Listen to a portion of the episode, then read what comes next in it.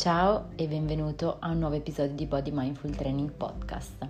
Sono Beatrice Mazza, insegnante di yoga e personal trainer controcorrente.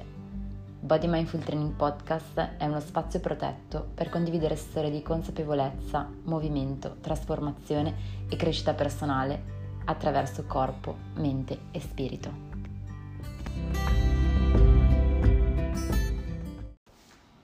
Il tempo è relativo, ha detto Einstein. Nella teoria della relatività non esiste un unico tempo assoluto, ma ogni persona ha la sua visione e una propria misura del tempo a seconda del luogo in cui si trova e della velocità a cui si sta muovendo. Nella nostra vita il tempo è un'unità di misura che assume un valore assoluto invece, con cui dobbiamo fare quotidianamente i conti. Tutti abbiamo sperimentato la sensazione della relatività del tempo, basti pensare che quando siamo in vacanza una settimana scorre via veloce e nemmeno ce ne accorgiamo, mentre quando aspettiamo le 18 del venerdì sembra non arrivare mai. Eppure spesso ci dimentichiamo di questa soggettività, del fatto che il tempo in parte dipende proprio da come noi ci rapportiamo in prima persona adesso.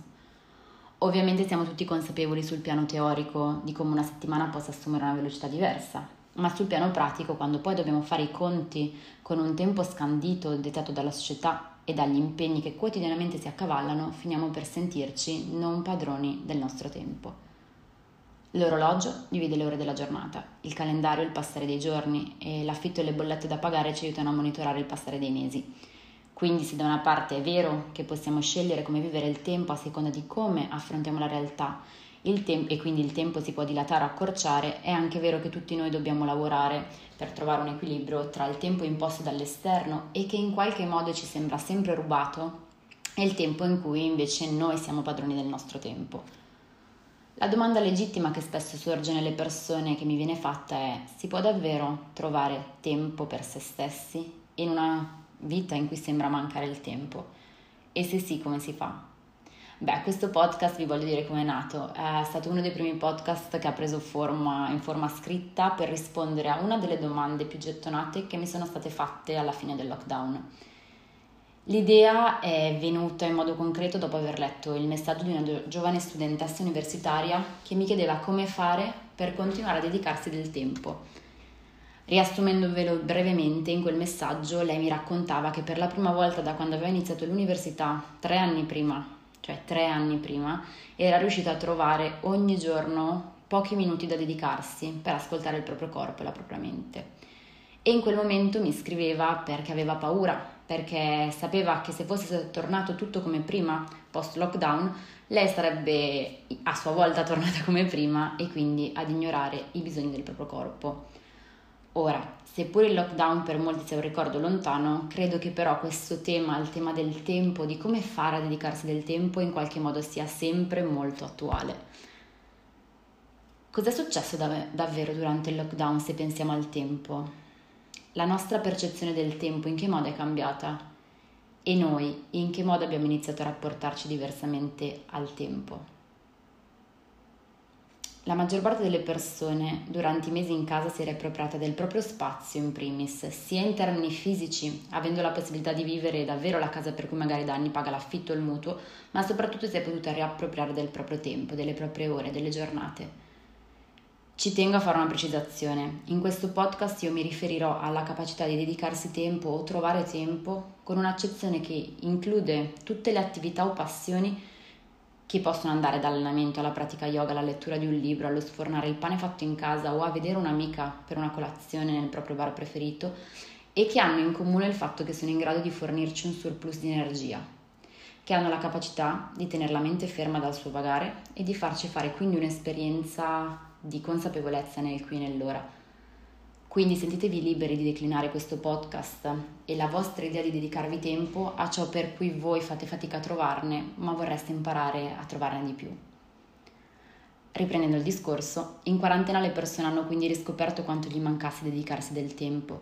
Dopo un lungo periodo di apnea lavorativa o personale hanno avuto il coraggio finalmente di dedicarsi ore intere per prendersi cura di sé per qualcuno questo coraggio di ritagliarsi del tempo si è tradotto nell'iscriversi magari a un corso di mindfulness online, di cui aveva sempre solo sentito parlare, per qualcuno di ritornare ad allenarsi e scoprire l'home workout dopo anni di pigrizia devastante o di corsa in palestra alle 9 di sera, oppure di accendere per la prima volta il forno di casa, disegnare su tela, scrivere a mano, imbiancare i muri e chissà quante altre cose nuove avete trovato il tempo di fare durante la quarantena. Insomma, il tempo tutto a un tratto è sembrato un grande dono prezioso.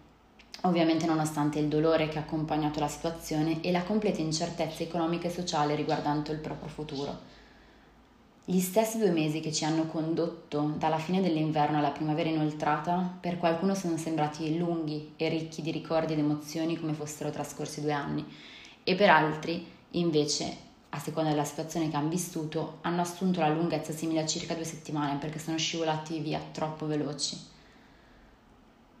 Una boccata d'aria, un'oasi felice, un regalo per me stessa, un riscoprirmi giorno dopo giorno capace di muovermi, queste sono solo alcune delle metafore che mi avete scritto per raccontarmi quanto prezioso fosse stato per voi scoprire che dedicarvi del tempo era una cosa che vi faceva stare bene e che volevate continuare a farlo.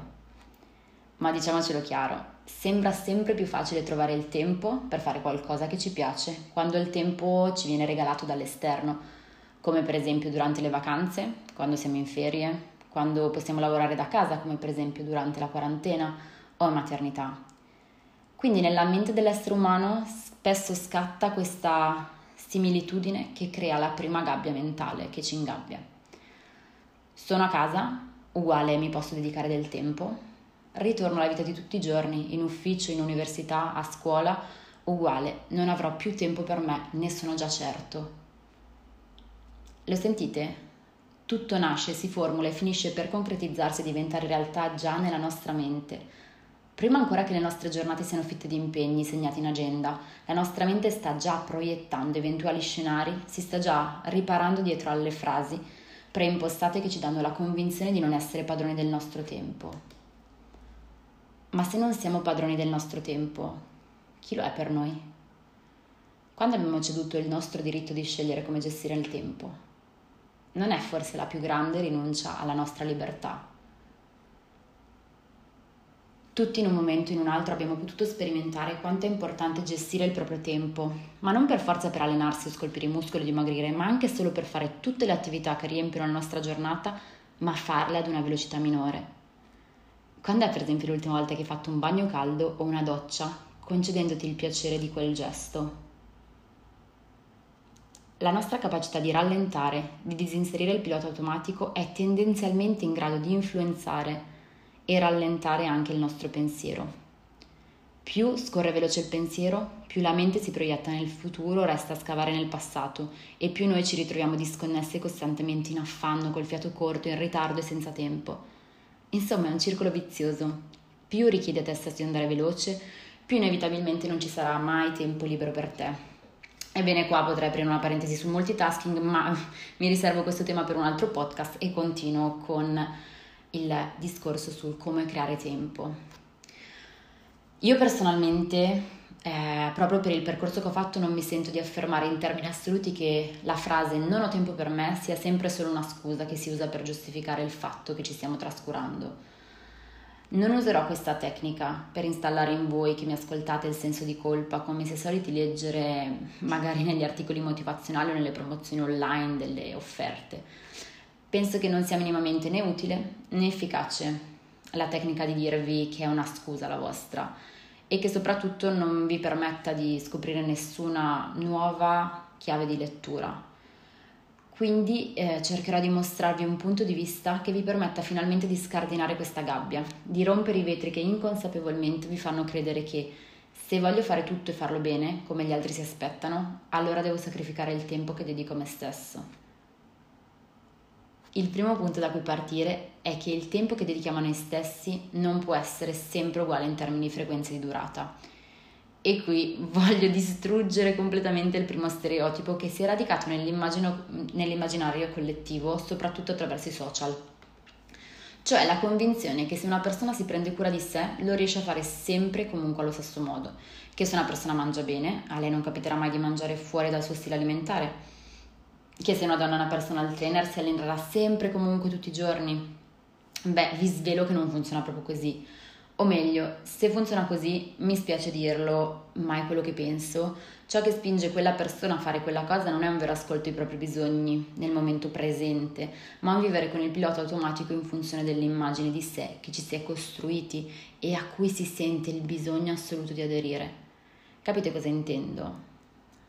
Ci sono dei momenti in cui nonostante, per esempio parlo per me, il movimento sia una delle mie più grandi passioni e in parte il mio lavoro, oserei dire, anche io devo scendere a patti col numero di appuntamenti in agenda, con le consegne e con le scadenze e anche con la casa da riordinare.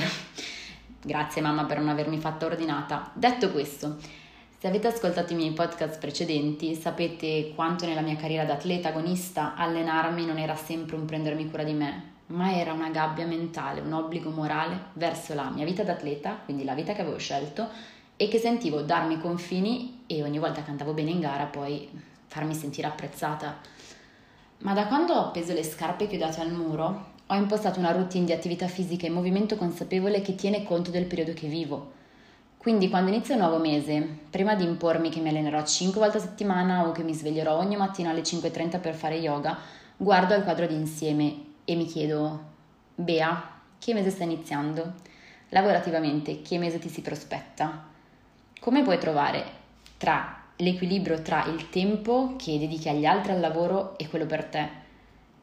E poi sulla base delle risposte che nascono a queste domande, io stilo il mio planning mensile.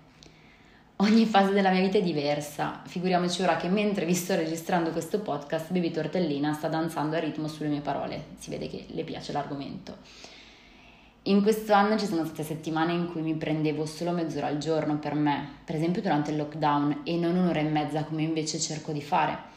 Per questo, cioè per questa riduzione del tempo che mi dedico, avrei potuto sentirmi in colpa, certo ma il senso di colpa in me non ha trovato terreno fertile perché in realtà ero consapevole dell'impegno energetico, mentale e fisico che il mio lavoro mi stava richiedendo in quel momento.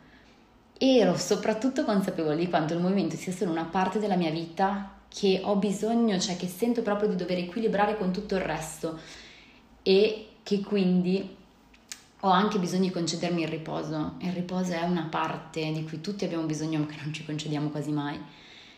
E tocco questo punto che per me è di cruciale importanza perché troppo spesso pensiamo che ci dedichiamo tempo e siamo in grado di farlo solo se lo facciamo tutti i giorni e quindi se un giorno non lo facciamo scivoliamo nei meandri del senso di colpa e del sentire che abbiamo fallito. A questo punto del podcast vorrei dirvi tre parole: morbidezza, fluidità e accettazione. Gli imprevisti sono all'ordine del giorno e a gestire, e imparare a gestire questi imprevisti fa parte del gioco.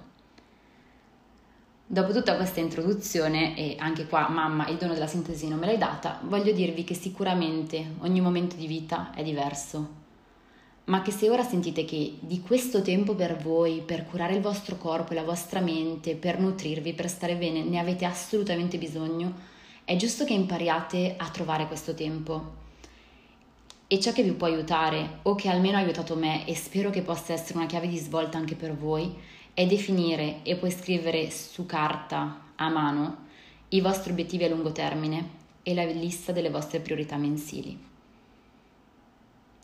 Queste due liste, ovviamente se rispettate e scritte con consapevolezza, aiutano a creare il tempo quando il tempo non c'è.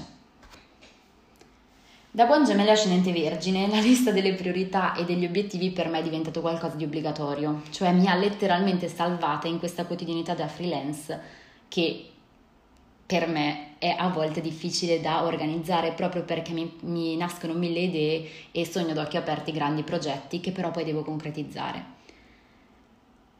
Perché è utile fare queste liste? Perché per essere costanti, per prendersi cura del corpo, per allenarsi anche quando si è stanchi, per svegliarsi 10 minuti prima la mattina, per cucinare per amore, preparare tupperware da portare in università o in ufficio con il nostro cibo sano, ma soprattutto per mantenere viva la motivazione verso un obiettivo, le cose devono essere scritte. Dobbiamo avere la possibilità di aprire la nostra agenda, il nostro quaderno e di leggerle lì, ferme, vedere che in quella cosa ci crediamo e ci crediamo non a seconda dell'umore che abbiamo quel giorno. Come fare quindi a stilare queste due liste? Partiamo dalla prima, quindi la lista degli obiettivi a lungo termine. Chiudi gli occhi. Come ti vedi tra sei mesi? Quali sfumature vuoi che assuma la tua vita? Io consiglio sempre di scrivere da uno a tre obiettivi a lungo termine che siano compatibili con la tua vita e con il punto da cui stai partendo ora e che quindi siano realistici. Una volta che avrai stabilito il tuo obiettivo o i tuoi obiettivi, è bene individuare le tue priorità di questo primo mese, che ti permettano quindi di tenere fede all'obiettivo a lungo termine e che ti aiutino a creare un benessere generale, ma soprattutto i contorni della strada che poi percorrerai passo dopo passo. Esempio, se il mio obiettivo è arrivare tra sei mesi alla lettera F e sto partendo dalla lettera A, io so che ogni mese dovrò toccare tutti quei punti che dividono le due lettere e ho appunto sei mesi e sei liste delle priorità mensili che andrò a stilare per essere certa di star muovendo i passi nella giusta direzione. Ovviamente in termini non metaforici, A e F sono due situazioni distinte della mia vita e non due lettere. Mi sembra superfluo, ma ve lo dico lo stesso. Per me un obiettivo a lungo termine e anche la lista delle priorità del mese sono qualcosa che riguardano me e che non riguardano fattori esterni sui quali non ho potere. Possiamo lavorare su noi stessi e sicuramente i cambiamenti che attueremo influenzeranno l'esterno, cioè quando noi cambiamo cambia anche ciò che ci circonda in risposta, ma è importante riconoscere subito che non abbiamo potere su ciò che è diverso da noi. Per esempio, Posso mettere nella lista delle priorità il dedicare più tempo alla mia famiglia, ma non posso scrivere, o meglio, non sarebbe giusto scrivere desidero essere amata di più dal mio partner, perché è una cosa che non dipende da me. L'obiettivo a lungo termine cambia per ogni persona. Mm, vi faccio degli esempi, può essere il sostenere un esame importante vivendo bene lo studio, perdere peso e rimodellare il corpo senza cadere in un vertice in cui mi sento solo di doverlo fare oppure imparare a meditare per gestire lo stress che una situazione mi sta portando, o correre la prima maratona, laurearmi, partecipare a un concorso. Insomma, è qualcosa verso cui sentiamo di voler andare, ma per cui è necessario pianificare il viaggio nelle sue tappe intermedie. Anche per ricordarci costantemente che ogni viaggio ha delle tappe e che non basta volere una cosa per riuscire ad ottenerla domani, che a mio avviso, per quello che riscontro quotidianamente, è un po' il pensiero presuntuoso, ma sempre presente del periodo che stiamo vivendo, ovvero o ottengo tutto subito oppure io non seguo questa strada. E capiamo bene, consapevolmente, che è realistico. Una strada necessita di tanti piccoli passi per poter arrivare alla meta. Inoltre, un'altra cosa che mi ha aiutato molto è sapere che l'obiettivo deve tenere conto degli altri ambiti importanti della vita di chi li scrive, quindi quello lavorativo e quello sociale Sapete perché è importante scrivere e farlo con parole chiare, non solo in riferimento ad un ambito, a un singolo ambito? Perché come vi dicevo sopra, noi non siamo solo l'allenamento, non siamo solo il lavoro, non siamo solo la vita sociale che viviamo, il tempo che ci dedichiamo. Siamo un'interconnessione profonda di tutti questi ambiti, e risulterà lampante che se per esempio voglio correre il mio miglior tempo su 10 km a giugno in una corsa su strada e a luglio mi sposo e voglio arrivare rilassata al matrimonio, beh forse questi due obiettivi potrebbero un attimo cozzare entrare in conflitto e quindi non mi permetterebbero di restare concentrata su quello che è realmente il mio obiettivo. Perché la componente emotiva non può essere ignorata, ogni obiettivo porta con sé anche una componente emotiva a seconda del mio carattere personalissimo non possiamo considerarci dei piccoli carri armati in cammino verso un obiettivo estetico, fisico, prestativo, senza vedere nient'altro se non la meta. Perché ci perderemo, tu- ci perderemmo tutte quelle piccole conquiste quotidiane del viaggio e non potremmo imparare niente dalle battute d'arresto, d'arresto che inevitabilmente incontreremo. La lista delle priorità a breve termine io solitamente la scandisco mese dopo mese. Questa lista mi fornisce il sentiero più breve che devo compiere in 30 giorni e per stilarla, e anche qua io l'articolo solitamente in tre punti, eh, devo, bisogna fare un lungo e un profondo lavoro di introspezione in piena sincerità e onestà per capire quant'è il tempo che mi posso dedicare e in quale forme posso farlo. A differenza di quello che crede la maggior parte delle persone, la costanza non è un numero di ore settimanali fisso e dichiarato da qualcuno che deve restare sempre lo stesso Ciò che è costanza per me, che sono una libera professionista, per un'altra persona che lavora come dipendente magari su turni, può non essere sostenibile nel lungo periodo. La frustrazione infatti arriva quando ci siamo imposti dei ritmi da rispettare che non vanno d'accordo con la realtà della nostra vita, dei ritmi con cui non riusciamo a stare al passo, ma non perché ci manca la volontà, ma perché non è umanamente possibile farlo. È importante scrivere le priorità di mese in mese per capire che non tutti i periodi sono uguali se faccio un lavoro in cui so che a settembre sono in fase di consegne e che quindi mi viene richiesto un grande carico di lavoro che mi rende molto agitata e stressata e mi toglie le ore di sonno, dovrò accettare che quel mese anche solo un'ora a settimana per me sarà già tantissimo. E se riconosco consapevolmente che in un determinato periodo il mio fisico è già provato e stanco dalle ore di lavoro, curva sulla scrivania, posso prendere la decisione di andare a farmi un massaggio piuttosto che a sollevare un bilanciere in palestra e sarà la scelta migliore per me. Non ci sono definizioni scritte. Questo credo che sia un punto importante, trovare la propria chiave di costanza, ricordarci che non viviamo isolati su un colle, ma viviamo delle situazioni quotidiane che influenzano anche la nostra energia e quindi riflesso ciò che noi possiamo donare agli altri nel tempo che poi passiamo con loro.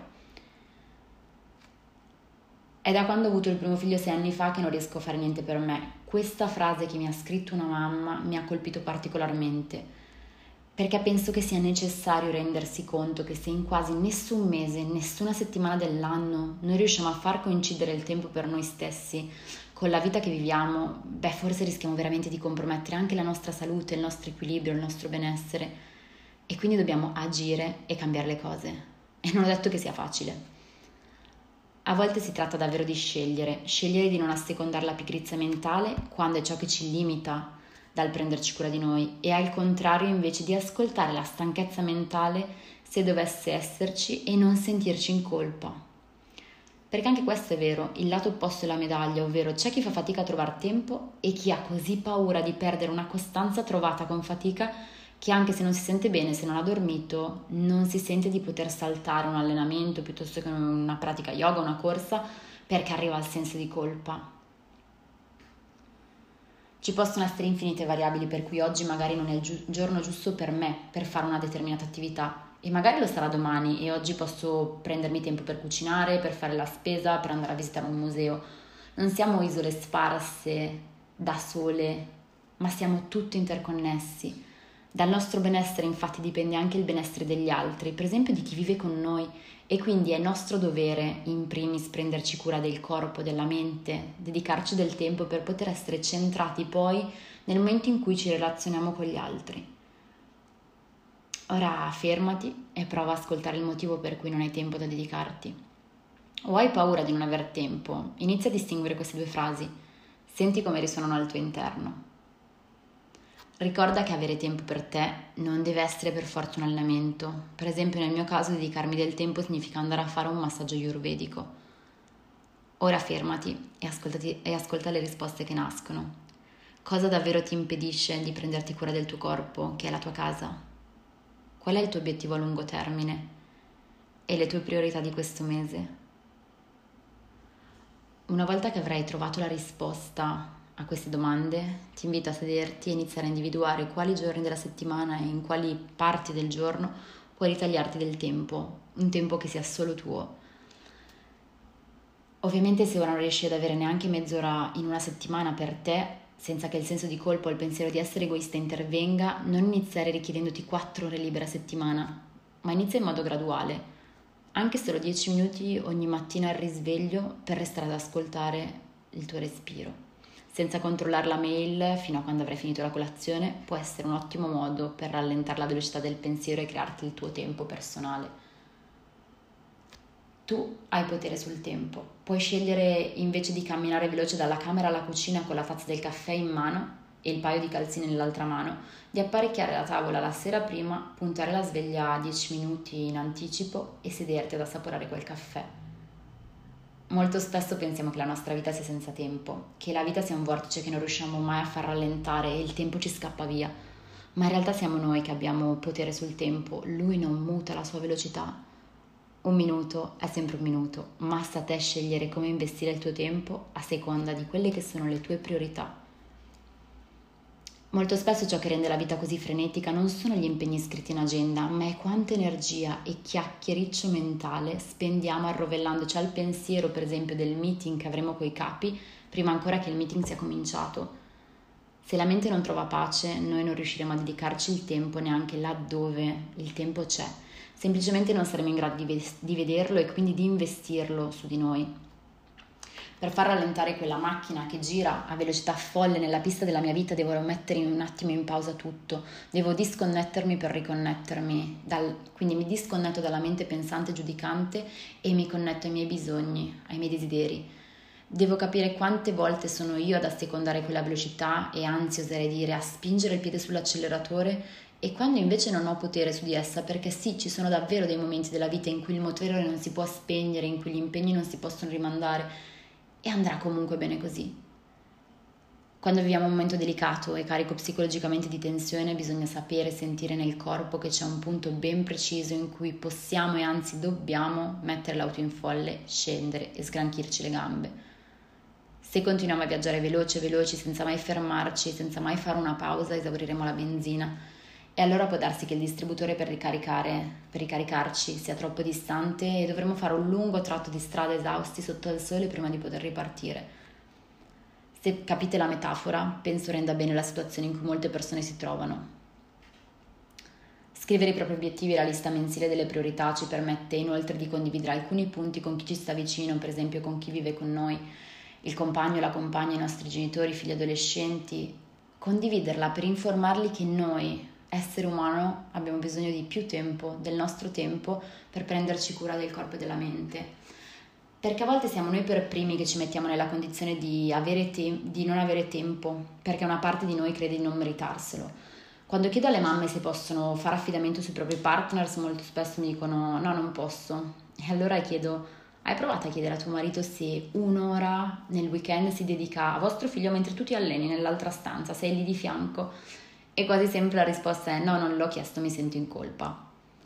Perché è più facile pensare o credere che ci siano dei limiti esterni al nostro tempo che ci prendiamo e ci dedichiamo, piuttosto che accorgerci che ci stiamo noi autosabotando, che ci autosabotiamo continuamente. Ricordate che ogni minuto che investite nel vostro benessere è un minuto in più di energia che avete da condividere con gli altri se vi prendete cura del vostro corpo, se, alle, se, vi dedicate alle vostre passioni, se dedicate tempo al piacere, non solo al dovere, la vostra energia sarà in grado di contagiare chi avete intorno. E con queste riflessioni ci tengo a condividere un ultimo pensiero, cioè dobbiamo scegliere consapevolmente di abbandonare le gabbie trasparenti ma concrete che ci siamo costruiti negli anni soprattutto eh, intorno alla definizione del tempo e alla nostra capacità di trovare tempo, ritagliarci del tempo e riconoscere che queste gabbie che ci siamo costruiti non appartengono del tutto a noi perché in parte sono retaggi acquisiti dalle generazioni che sono venute prima di noi e che ci hanno inculcato determinati pensieri. Riscoprire il valore del tempo e in che modo tu personalmente, in modo diverso da quello che ho scelto io, puoi valorizzarlo è una parte del processo. Ricordati che il tempo che dedica a te stesso per conoscerti, per amarti e stare bene è direttamente proporzionale all'energia che puoi donare in modo disinteressato e sincero alle persone che ami. Siamo tutti connessi e più le nostre azioni sono mosse da una consapevolezza profonda, più potremo condividere la bellezza che c'è e che non smette di circondarci anche nei momenti in cui il tempo sembra mancare. Consapevolmente ti invito a scegliere ora a quale velocità far scorrere le prossime giornate. Un abbraccio.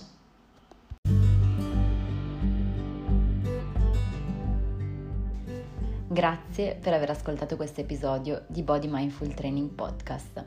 Puoi restare connesso con me attraverso il mio canale di Instagram, Beatrice Mazza, e scoprire di più su tutti i miei servizi live e a distanza dal mio sito www.beatricemazza.it. Coltiva la tua consapevolezza, un movimento e un respiro alla volta. Resta nel qui e ora. Ci sentiamo al prossimo episodio. Un abbraccio pieno di luce.